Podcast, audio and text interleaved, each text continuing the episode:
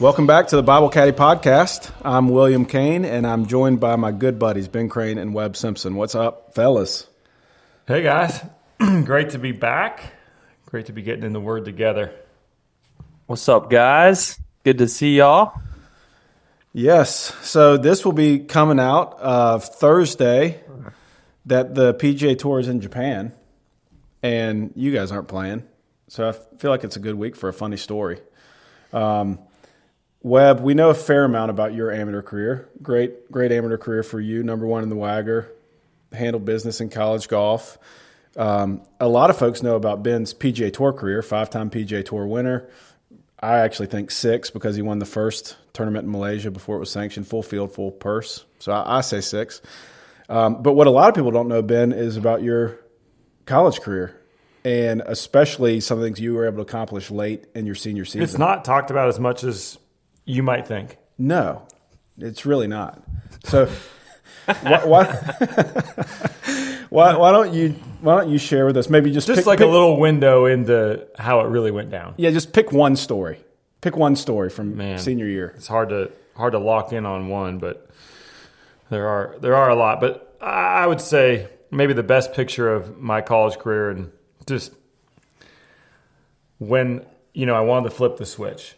Yeah. You know, in a, in tournament golf, and, and you need to make birdies, you need to get things done, you need to win a tournament, whatever it is. Uh, I think this best depicts that Kind of like killer instinct type deal, X Yeah. factor. Yeah. Yeah. So we're playing NCAA's senior year. Uh, we're at Hazeltine. Our team is is pretty good. We're probably maybe a thirtieth in the country team. You know, rankings weren't as fluent as they are now, but uh, we're, we're a pretty good team. If we put it together, you know, we could probably finish in the top ten. This is a total stroke play event. Two rounds cut, two more rounds, all stroke play. And we're in the mix after round one. Need to play a solid round two. And coach comes out to me. We're on the 13th hole. And he says, Guys are not playing that well. Um, we're going to need you to make about four or five birdies in the last seven holes or so to six holes to uh, for us to make the cut. And I just look at Coach Nosler and I'm just like, jump on my back. Like, I'm, this is what I'm built for. So the first hole in front of me is just, it's par three, um, front right pin, basically straightaway hole. Um, like our all par threes aren't straightaway holes. Um, and, uh, and the, the, there's a bunker um, just short right of the green, pins just over that bunker. You know, it's kind of tucked in the front right. It's like maybe 200 yards, maybe playing 215. Um, I'm like, this is just a perfect five iron. I'm just going to start it towards the center of the green, put a little fade on it, and um, just cut it in there. Need to hit it close. I know how this works. When you need to make a bunch of birdies, you don't wait for two or three holes. Like, you got to start now. There's a chance you might lip a putt out or something. So I just unleash this five iron, just, you know, feels just, you know, dead out of the the center coming off, and I look up, and it's a little right of where I'm wanting it to start. And there's, you know, there's a bunker over there, but it, unfortunately, it's right of that bunker, and it's cutting, so it's not going as planned. And I'm like, come on, man, like we've got to. Certainly, I gotta, I gotta chip this in, or you know, drop anchor on par. I get up there, and there's a tree um, next to my ball. But the problem is that I don't have a swing because the tree is now on the right side of my ball. My ball is about six to eight inches from the trunk of the tree, so I have zero backswing. But I know how I can't afford to make a bogey, so I know I need to make par. So I decide that I'm going to aim at the tree. There's a little like a knot in the tree where there's not as much bark and it's a little flatter on that side. So I turn and, and I take my lead leg, my left leg, and I put a lot of bend in it, straighten out the right leg. I'm I'm now creating a ton of angle because my ball's on hard pan. I know I need to create a ton of angle, hit the ball firmly because I know the tree's going to deaden it slightly. As I look up through the tree, you know, there's some branches there, but I really believe that with the launch, that after it hits the tree, it's going to come back up over my head through the tree, and then it's just like a little right to left, maybe two cups outside right. Um, you know, try to you know, either make it or or or get it close, certainly. And so I'm kind of like doing the little wind up, you know, like okay, create a ton of angle, just reminding myself, you know, the ball come off the hard pan fairly firm, but it's going to bounce into the tree, and the tree's really going to deaden it. It's a little more energy than you think. I, I'm I'm saying twice as much energy as I think, and so you know, there's people kind of gathered around. Maybe there's 25 people around, and my coach is like, like, okay, this is this is what we're doing, and I put a big swing on it. I mean, probably like a 180 yard seven iron, like a like a full swing, and got to make sure I get it over the bunker, and uh, and as I put this big swing on it, you know, there's a lot of sound and, and a lot of stuff going on, but the thing that's interesting is I can't breathe. And, and, and, I don't know why I can't breathe, and I'm kind of gathering myself, and I'm kind of like, and I fall into my knees because I need a breath of air, and I can't get one. And I look up, and there's a rules official right there. He's kind of squatting down like he's umping, you know, behind home plate, and he throws out the, the peace sign. That's two because the ball has come up and it's hit me in the esophagus, in the Adam's apple. it's dropped down right about where it was. and I kind of look at Coach like, um, Coach, I don't think I'm going to birdie the last five out of seven holes for us here. I think NCAA's is over. He was ready to throw the two count at you, buddy. He just threw it right at me, and I'm like, I'm like, what? Peace, deuces. That's two, and I'm like, thanks, guy. Like, yeah. like I don't know. How about I, a little compassion in yeah, this moment? Like, I'm having not only here. am I. Not only am I about to make an eight, but our year is over and I can't breathe. exactly. Are you at all worried that my Adam's apple is now, you know, inside of my neck? That uh, is awesome right there. Not a great story. Man. Oh me. Oh. And there's just nothing there's nothing worse than a marshal or a rules official that's overstepping. just, He's just ready to he ready to give it out. Full squat. That that's is true. awesome. Um okay, well that will conclude our banter time for today. We'll uh well, there's no great transition from that into what we're doing this fall, but we'll just do our best. So, we are, um, as you know, doing a series this fall called Meet Jesus, going through the Gospel of Luke, looking at who Jesus is. If the most important thing in the world, according to the Bible, is to know God, to have a relationship with Him, and if He's revealed Himself through Jesus Christ in real human history, then perhaps the most important thing we can do is get to know the Lord through His Word uh, what we see in the Word is really what He's like, and it's really what He's like toward us. The Lord is the same yesterday and today and forever. And so, what we see in these passages is what we can expect of Him. And last week, we saw Jesus go to work in a wonderful way. Three different people. He heals this unnamed woman who has a chronic condition. Uh, he does it by delaying a very important man, and then he raises that man's little girl to life, and he does it all to put himself on display and to give those people what they needed most, which was himself. And so today we're going to jump forward a little bit in the Gospel of Luke to Luke chapter 9, verses 18 to 27, to what's really a huge moment in each of the synoptic Gospels Matthew, Mark, and Luke. Uh, Peter's confession of who Jesus is. And I think we're going to see um, this passage, more than the others, is starting to move us somewhere. It's starting to demand something of us. But as we always do, we need help to understand the Word. So, Ben, will you pray for our, our time in the Word? Absolutely. Lord God, uh, thank you um, that you, Jesus, illuminate, um, God, what you are like. And so that we can know you, you've given us your Word, um, so that as we look into it, you supernaturally change us. And um, and Lord, thank you that you have offered this to us, and who we say that you are um, is really the most important thing in our life. So, Lord, um, help us look steadily into your word, enjoy mm-hmm. it, um, and see it for what it is today. In Christ's name. Mm-hmm. Amen. Amen. Amen. Thanks, buddy. Weber, you want to read for us? All right, Luke 9, 18 through 27. now it happened that as he was praying alone, the disciples were with him. And he asked them, Who do the crowd say that I am? And they answered, John the Baptist. But others say Elijah, and others that one of the prophets of old has risen. Then he said to them, But who do you say that I am? And Peter answered, The Christ of God. And he strictly charged and commanded them to tell this to no one, saying, The Son of Man must suffer many things, and be rejected by the elders and chief priests and scribes, and be killed, and on the third day be raised. And he said to all, If anyone would come after me, let him deny himself and take up his cross daily and follow me. For whoever would save his life will lose it, but whoever loses his life for my sake will save it. For what does it profit a man if he gains the whole world and loses or forfeits himself? For whoever is ashamed of me and my words, of him will the Son of Man be ashamed, when he comes in his glory, and the glory of the Father and of the holy angels. But I tell you truly, there are some standing here who will not taste death until they see the kingdom of God. Thanks, buddy. So we're skipping ahead a little bit from where we were last week. In the first part of Luke 9, Jesus had miraculously fed 5,000 people with just a couple fish and a few loaves of bread. And now we find him in chapter 9, verse 18. And what's he doing?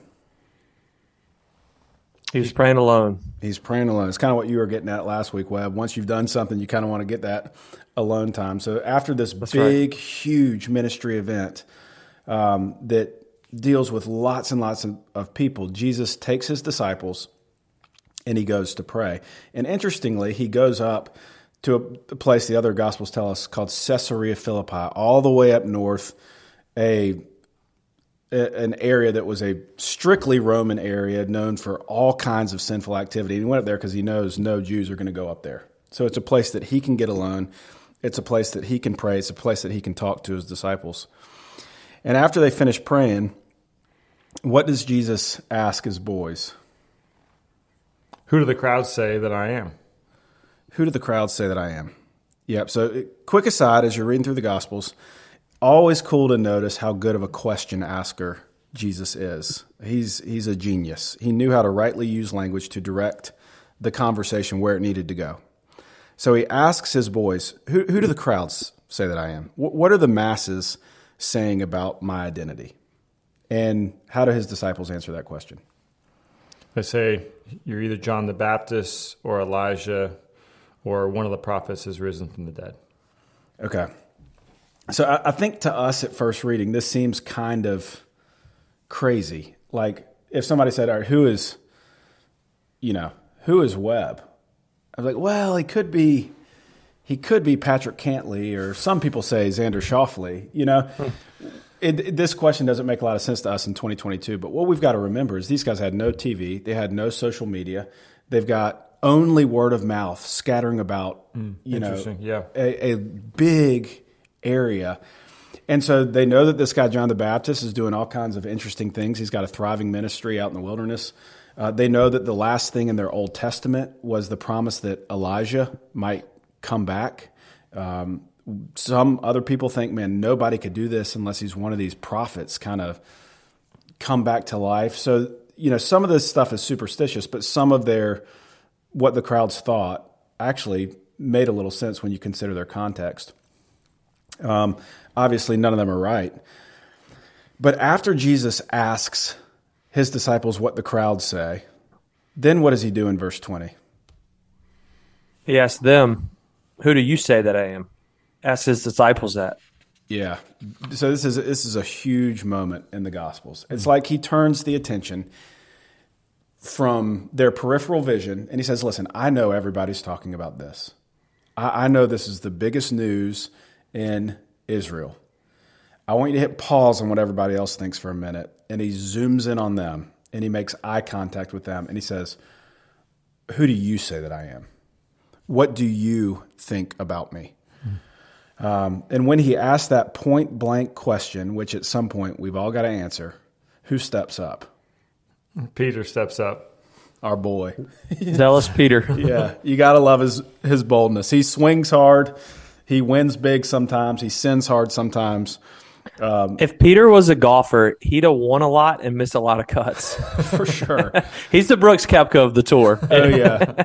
Or or DeChambeau. He's just sending it Yeah. on every hole. Yeah. You know? yeah, that's right. Um, so Hitting 18 drivers and chipping back on the par threes. Hundred percent. Those straightforward par threes. exactly. Uh, if you're in golf course design, please do not make a dog leg left par three. Gil Hanse, if you're out there, just listen to us, man. I'm so glad I just clarified that this morning for you Yeah, guys. that was helpful, Thank man. Yeah. Uh, so Jesus asked these guys, "Who do you say that I am?" Very straightforward moment, very candid moment. Peter steps up, and what does he say? The Christ of God. The Christ of God. And either of you guys know what he said. The other Gospels record. You No. are you are the Christ, the Son of the living God. So he goes hmm. even a, a step forward, or a step further in the other Gospel records. So we hear this term Christ a lot. What is when you read Christ in your Bible? What should come to mind? What what who is the Christ? What does that term mean? The Messiah. Yeah, The promised one. The promised one. Yeah. So um, Christ is just the Greek word for the Hebrew word Messiah, which means anointed one.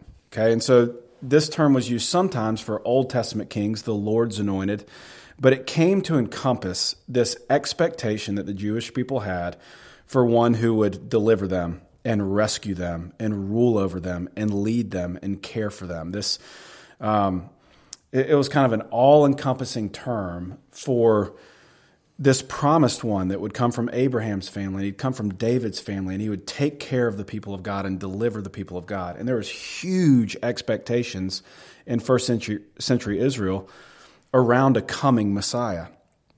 So when Peter steps forward and answers this question, who do you say that I am? He says, You're not John the Baptist. You're not Elijah. You're not one of the prophets. You're different. You're the Christ. And in the other mm-hmm. gospels, you are the son of the living God. You're the mm-hmm. one God promised would come from David's family, the son he promised who would lead his people and rule over his people. You're that guy. You're the mm-hmm. fulfillment of our Old Testament hope. So it's a huge confession. Confession, um, and and we see here too that like in the other gospels when Peter says you're the Christ, the Son of the living God, he's speaking even better than he knows because Jesus is not just a son that's going to come from David, like 2 Samuel 7 promises to be the king of God's people. He's, he's God the Son. He's the second person of the Trinity. He is altogether different. And in the rest of our Bible, just it makes that increasingly clear. I think it's what we're seeing in the series. So we want to let this reality soak in. Jesus of Nazareth, this real man in real human history, is God the Son. He, he is the fullness of God in human form. That's who he is. He really came into human history. He really entered our existence. He fully God, fully man. He lived among us. And Peter, who walked alongside him for three years, got to see it and he confessed it. It's a huge moment in the Gospels for somebody to come out and say, This is who you are. Okay, but what's almost equally shocking to that, if we really get in the shoes of Jesus' disciples, is what Jesus says next, how Jesus responds to this confession. So, hmm. how does Jesus respond to this confession of his identity? He starts telling him, "Don't say anything. Don't tell anyone um, that this is the case." Yes. And so, does he deny it? No, No. What does he do? he just says, "Conceal it." Yeah, he owns it, and then he mm-hmm. says, "Conceal it." Right? Don't, mm-hmm. all right. Don't go telling everybody. Okay. Mm. And why does he tell them to conceal it? What's got to happen? Well, in in 22 it says the Son of Man must suffer many things and be rejected by the chief elders and the scribes um, and be killed and raised. Okay. He's got his eyes set on Calvary. Okay. We we know on this side of Calvary, right? Um, what had to happen to accomplish our salvation. But we, we got into this a little bit uh, last week. Why Jesus told people to sometimes not share anything or to be quiet. What are these guys thinking when Peter says, You're the Christ? Jesus owns the fact that he is the Christ. What do they think he's going to go do before Jesus tells them what's going to happen? Like, what are they expecting of this Messiah? He's going to rule over their people. He's going to rescue them from uh, bondage, and he's going to be this kind of almighty earthly king for them, for his people. Really, they want to escape Roman oppression, right? I think primarily that's what they're looking for. They they want a per, political, military deliverer, ruler. They want to have their best life now. And they want to stick it back to the guys who have been sticking it to them, right? And so Right. They're, they're looking, waiting, anxiously hoping that, okay, Jesus, now we know you're the guy.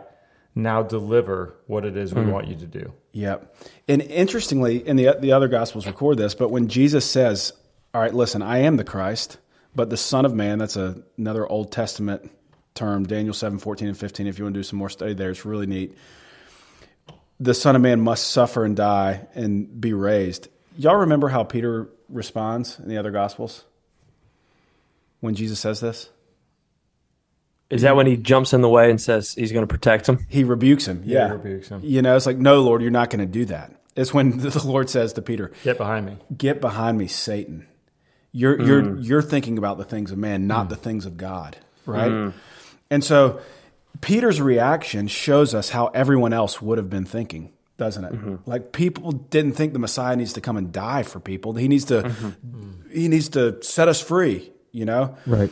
but Jesus knows he's come to solve a much bigger problem than political oppression. We've got a much bigger enemy. We've got sin to deal with. We've got death to deal with. We've got Satan to deal with. And so, as the Messiah, Jesus was coming to solve our biggest problems. And he puts that reality on display right here. So, um, it's just quite an encounter. Um, and after Jesus tells these guys what's going to go down, he is the Christ, but he's going to be the Christ who dies and then who rises. Um, then he moves into this time of instruction. And what does he tell his disciples in verse 23? If anyone would come after me, let him deny himself, take up his cross daily, and follow me. Okay, super important verse right here. It's a verse that really, for the first time in this study, is calling us to something to really hmm. believe that Jesus is the Christ, the Son of God, like Peter confessed. To do that means to receive him both as Savior and as Lord. It means that we receive all that he's done for us in his death and resurrection, where he paid for our sins and rose again to conquer death. But this verse shows us that to follow him means also to make him Lord of our life, to pledge allegiance to him, to hitch our wagon to his, to come after him, right? Um, and we see this in his instructions. If we if we come after him, the first thing he tells us to do is what? Deny ourselves. Deny ourselves. Okay, before we talk about this means, let's just let's engage with it. When you hear that, what do you think? Doesn't sound pleasant. Um, you don't get to do what you want to do. Yeah. I I must be left to myself. I must be bad, or I must, um, I must not come always with great motives. Okay. Yeah, totally. What's the world telling us right now about self denial? What would the world say to this? Our culture. Oh, the the opposite. Give it full vent. yeah. The the the world says be true to yourself. Doesn't it? Follow your heart. Yes. The world tells us the exact opposite of this. Indulge yourself. Yeah. Be authentic. Do what Yeah. you feel. Be who you are.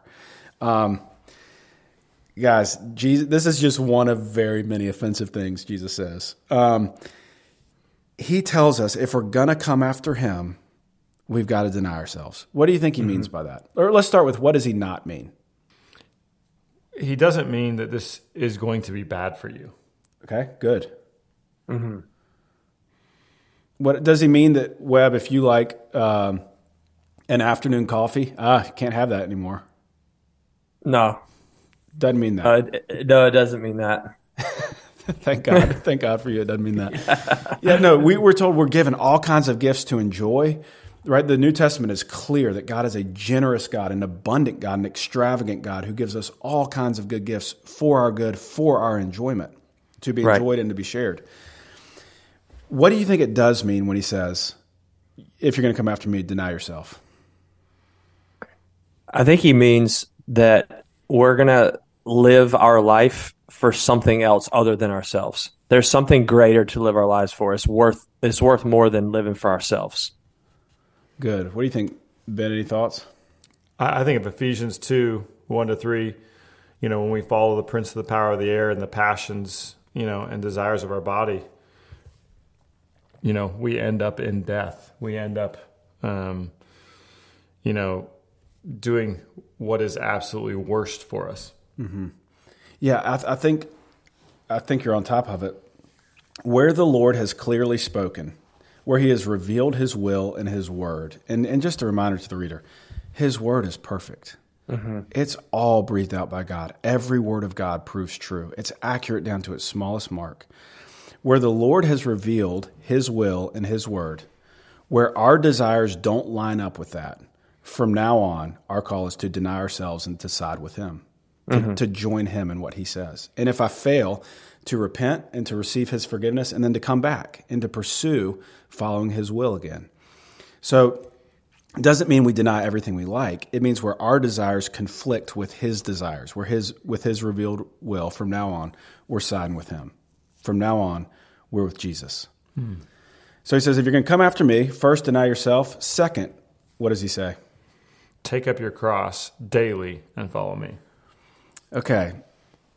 Um, what what do we think this means? First, put put your shoes in the the you know the sandals of the original audience. What does this mean to them? Well, first of all, the cross is a was the worst form of punishment that the Romans could invent, where you basically, you know, um, suffocated to death in front of everyone you knew. Um, so, I mean, taking up your cross, um, you know, is they're they're go, they're looking at the Roman way of execution. They're going, that's a unpleasant thing. Totally. Uh, I know we, you know, drive around Brentwood or Charlotte and see a lot of pretty crosses around necks or hanging from steeples or whatever. But the cross is like a, you know, the modern day equivalent would be like an electric chair. It's not a glamorous thing. It's a torture torture device. So when Jesus says, "If you're going to come after me, not only you got to deny yourself, but I want you to take up your cross daily." What do you think the point that he's making is? I think the point he's making is number one, I love that word daily because every day we start afresh and every day we got to focus on Jesus and trust in what he's promised us and trust in that he's good. Um, but I think taking your cross up, what he means by that is um, we have to deny ourselves daily, right? We have to give ourselves daily. Um, and and it's hard, right? Like going to the cross, I can't imagine what that would have been like. And, and it's hard. It's hard to deny ourselves because naturally, every morning we wake up, we focus on ourselves and we want to please ourselves. But we have to realize, okay, Jesus asks us to take up our cross daily. Um, that means giving all those selfish desires to Him um, and following Him. Yeah, the um, Galatians two twenty. I've been crucified on the cross with Christ, so I no longer live, but Christ lives in me. The life I live in the body is through faith in the Son of God who loves me and gave Himself for me.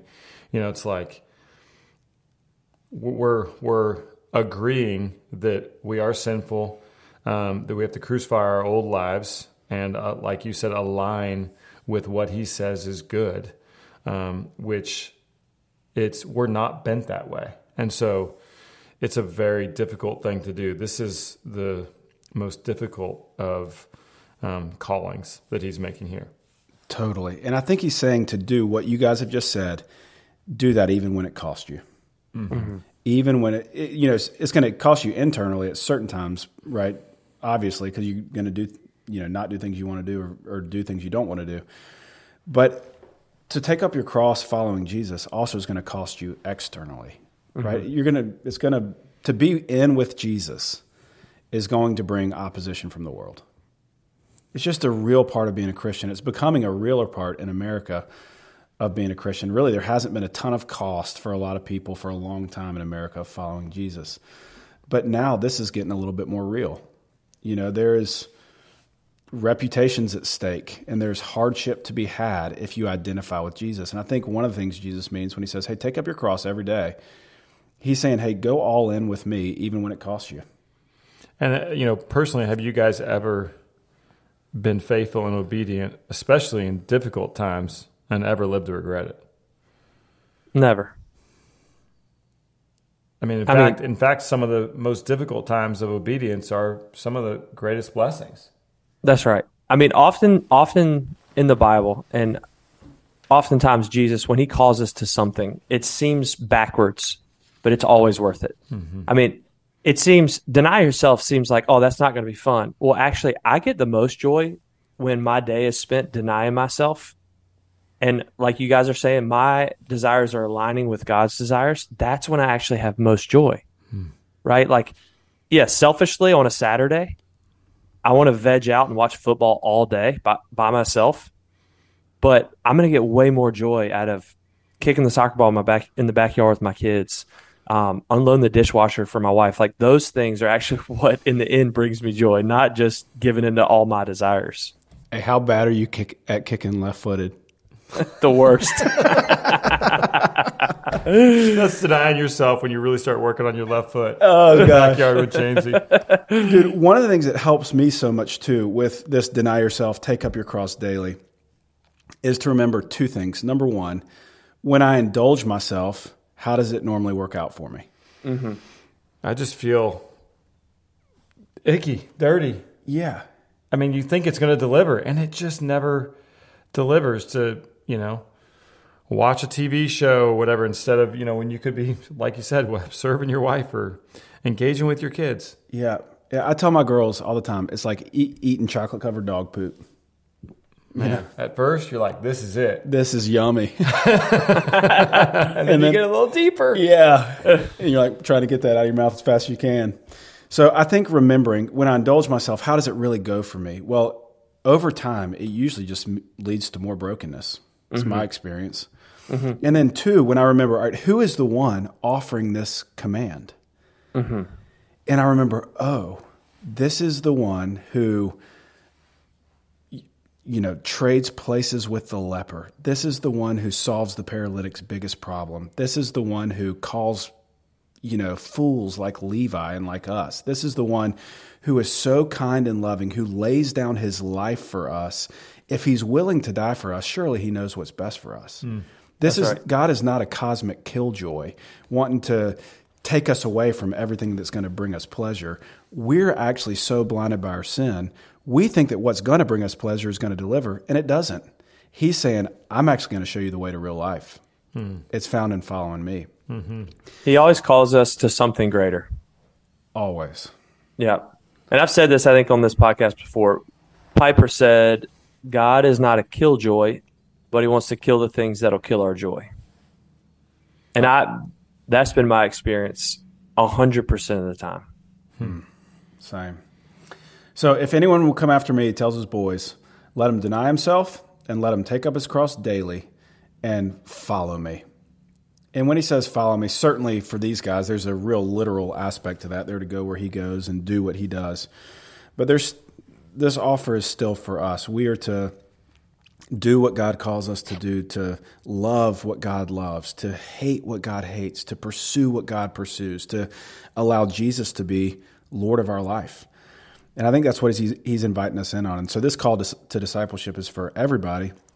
Um, and, and he wants us to acknowledge the cost of it. I think we always run a risk. You know, the three of us, we love the gospel of God's grace. We love that God forgives sinners. And I think it's sometimes easy just to view the gospel as like a box that I check one time in my life and then totally move on. Um, and certainly the gospel is free, but it, it comes with a cost, a very real cost. And in verse 24, Jesus starts to kind of lay out the cost of following him. And so, how does he begin verse 24? What's the warning? Whoever would save his life is going to lose it. Okay, what does he mean when he says that? I think what he means is whoever's going to try to live their best life now, um, sure, go ahead and do that, but you're risking an eternity apart from him. Would you add anything to that? I, mean, I think that's exactly right. That's exactly it. Yeah, and he let, us just skip the sweet promise in in the end of verse twenty four because we're going to land with that. But he he builds out this idea of the point that you just made, Webb, in verse twenty five. And what's he what's he say in verse twenty five? What For is what is it profit of man if he gains the whole world and loses or forfeits himself? Okay, so one of y'all, Ben, put that into 2022 layman's terms. Yeah, I mean, what good is it if you gain the world, but at the end of the day, you lose what God has for you, which is the blessings here in this world and the blessings of eternity being with God? Totally. You you can make as much money as you want, win as many golf tournaments as you want, what, whatever the win is for any of us, right? If you gain all that, but at the cost of your soul, What does it mean? nothing. Less than nothing. Right. Like they always say, there's no U-Hauls at, at, at the, the grave site. Totally. Okay, and then after verse 25, Jesus explains why it profits us nothing to gain the world and lose our soul. And what's he say in verse 26? For whoever is ashamed of me and of my words, of him will the Son of Man be ashamed when he comes in his glory and the glory of the Father and of the holy angels. Okay, so what's the crazy claim that Jesus is making, right? I mean, remember, he's talking to his boys, looking at him. And what does he say he's going to do one day? Man, when he, he's going to say, I'm going to come into glory, the glory of the Father and of the holy angels. Yeah, I'm going to I'm going to die and I'm going to rise and I'm coming back. And I'm mm-hmm. coming back with glory. Mm. Right? And he came the first time as a savior, but he's coming back as a judge. And when he mm-hmm. comes back as a judge, and and just for the listener, something you need to know, Christianity is weird. I mean, this is weird. we believe that God became a person, that he died for people, rose again from the dead, and then he's going to return as judge of the whole world, and all of our eternities are going to hinge on what we did with him. That I mean, that is you got to embrace the strangeness of it all if you're really going to be a Christian. Like verse 20, but who do you say that I am? When he asked the disciples, he asked that. And what we do with that is everything. Totally. It all hinges mm-hmm. there. Mm-hmm. So he says he's coming back. And if we live for ourselves now, what is going to be the result? First part of 26 when he comes back. He's going to be ashamed of us. Man. I mean, think about think about that reality. One day there's going to be one opinion that matters. Only mm-hmm. one. Mm-hmm. Can, mm-hmm. can you imagine standing before the God of the universe and you see that it's all, all true? The, whole, the Word Himself, everything He predicted, it's all true. And you're standing before Him and yet you sin it your whole life and you just followed your own desires. I can't imagine what it would be like to put your head down and be separated from the one mm. who is entirely good. Mm. Whether you believe or not, we're all going to meet him one day. Yeah. Yeah. It is a huge, huge claim. On the contrary, the believer gets the well done, good and faithful servant. You know, That's right. and all that I have is yours. Yeah, That's right. And let's let's use that idea to transition now back to the second part of verse twenty four, because he says, "Hey, listen, surely it does cost you to come after me. You got to deny yourself. You mm-hmm. got to take up your cross. You got to follow me. It's going to cost you some things in this life, but what what promise, what benefit does it come with in the second part of twenty four? Mm. Whoever loses his life for my sake will save it. If you live your life for Jesus, for his purposes, you're going to save your life. Yeah, You're going to have eternity with him. And there's so much wrapped up in that word life. You're gonna you're gonna have life, right? The John 10 10, right? The thief comes to kill, steal, and destroy, but I have come to give you life and to give it to you abundantly. So we mm-hmm. see that these warnings are really for our life and for our good.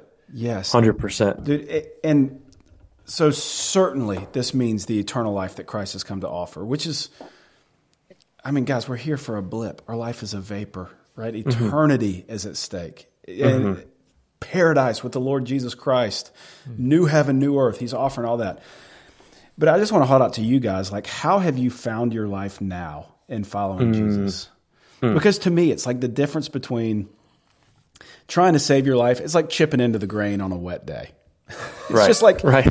Muddy ground, Yeah. the club's gonna stick. yeah, you know, sometimes you can maybe make it work a little bit, but it's just not that easy. But like Right. doing things God's way, according to God's order, it's like being teed up on Georgia or chipping down grain. You know, it just works. Totally. So, Yeah. how have you guys found your life in following Jesus? First thing I think about is purpose, this idea of purpose. I think everyone's looking for purpose. And I think following Christ gives purpose, not just what is my job going to look like, but it gives me purpose in everything. There's uh, a purpose in marriage, the way I love my wife. There's a purpose in the way I father my kids. There's a purpose in the way I work at my craft, right? I'm not working to make much of Webb Simpson. I'm, I'm working to take care of the gift that God gave me. So there's purpose in that. Um, and there's purpose in relationships. I want to have friendships where we can be like minded and uh, discuss the things of the Lord. I want to have relationships where we're not like minded and I can share this good news of Jesus with friends. Um, and so, it, first thing I think of, it just gives me purpose in all areas of my life. And for me, I, I, the first thing that comes to mind is, you know, for it is better, Jesus says it's better to serve than be served. Mm-hmm. And I really find that to be true so often. And when I serve others or, or when I serve my wife, um, when I get to, you know, spend sweet time with my family and engage with them, like I get filled up with joy right? Mm-hmm. You know, like when when I'm doing what God's called me to do and what He says is right, and when I hitch my wagon to His, I literally get this like supernatural joy that like rises up within me, and it's not from me, but it's from the limited obedience that I have. Mm-hmm. It's good. Yes. So the Lord has this whole thing rigged for our good right? Mm-hmm. He came for our good. He died for our good. He rose for our good. He gives us commands for our good. And we actually start to find our life as we follow mm-hmm. him. And then he closes out the passage by making this very interesting statement. What's verse 27 say? But I tell you truly, there are some standing here who will not taste death until they see this, the kingdom of God. Any idea what he's saying there? Because it almost seems like, well, how, you know, these guys all died before they saw the kingdom of God come in its fullness. Is this um, a nod to the next few verses, the Transfiguration? I mean, let's go, Ben Crane. Come on, Ben. let's go, baby. Yeah, the, I'm glad Ben spoke first because if you looked at me, I was going to say, no, I have no idea. yeah, very, very next verse. Jesus is going to take Peter, James, and John. Um, some standing here, right, from verse 27. He's going to show them who he really is in his glory. So, uh, and that's what we'll get to look at next time. Final thought this this passage has implications for us. So, what can we take away from this passage? Let's let's kind of go with two things. One, what do we do with his death? What do we need? How do we need to respond to that, to his death and resurrection? And then, two, how do we need to respond to this kind of call to discipleship? Mm. Well, I think you know the Apostle Paul tells us basically that if he didn't rise from the dead, then our faith would be in vain. Everything hinges on the resurrection. Did he rise from the dead? Did he defeat death? And he did. He appeared to so many people after he died. And so I think, like you always say, William, this is not a story we read in a book. This is human history. He really did die on a cross. He really did rise from the dead to fulfill everything that had, that had been written about him and w- everything that he had said. So it is true. And he's worthy to be followed. Yes. Totally. And and for if if you like are brand new to this listening, what you do is you look at what Christ has really done on the cross in real human history, and like Ben said, you believe that what he did, he did for you. He was mm-hmm. not just generically paying for sins, he was paying for your sins. And when you believe that he did that for you, God says, you get in on this life that he's promised. Mm-hmm. Um, but he wants you to count the cost. And maybe let's kind of start to land the plane here. We've already tried to land twice, but we've circled. Um, um, how do you guys respond, and how would you kind of maybe instruct people to respond to this call? If anyone would come after me, let him deny himself and take up his cross and follow me. This is going to be so difficult to, you know, to obedience, and there are times when we're not going to obey. We need to repent, but Jesus is so clear that this is not the easy button. Mm-hmm. This mm-hmm. is not the easy way of life. Um, you're not promised that you're not going to suffer. You're not promised that a child's not going to die. You're not promised that you won't get sick. these are not the promises he's, he's saying. In fact, life will be so challenging, but he's saying it's worth it. And I'll mm-hmm. not only give you the best life uh, to enjoy in being with me now, because you'll get more of me, but you'll also get me for eternity. So mm-hmm. um, there is a huge cost, but the benefit far outweighs um, the cost. Mm-hmm. Yeah, I think there's just a reality that at some point in every life, Jesus makes eye contact with us and he asks us this question Who do you say that I am? Mm-hmm. And how we respond to that, everything hinges on it. So, um, and just to encourage you, to not decide is to decide. You know, at some point, you got to either go all in with the Lord or you got to reject him. And I think our just loving plea and encouragement would be we found our life in following him. So, Weber, why, why don't we go last word to you? Yeah. And, you know, if, if this is your first time listening or the last couple weeks, I would encourage y'all to listen to the pilot episode because William, Ben, and I all have specific life experiences and stories about how we try to save our life. We try to go after the world and we were left empty. And as soon as we started surrendering our life to the Lord, as soon as we started obeying Him and following Him, we actually found joy and found life that we were looking for in dancing with J Lo on the dance floor, or winning golf tournaments, or um, you name it. I mean, we tried everything to fulfill our life, and it left us empty. J Lo's probably never forgotten that moment. I, I was within about six feet of her. Uh, well, thank you for listening to the Bible Caddie podcast. Uh, if you've ever got questions about Jesus, we would love to do our best to engage with you. You can email us at BibleCaddie at gmail.com. We will be back next week uh, with the very next passage starting in Luke 9 28. And until then, let's get into the Bible and let the Bible get into us.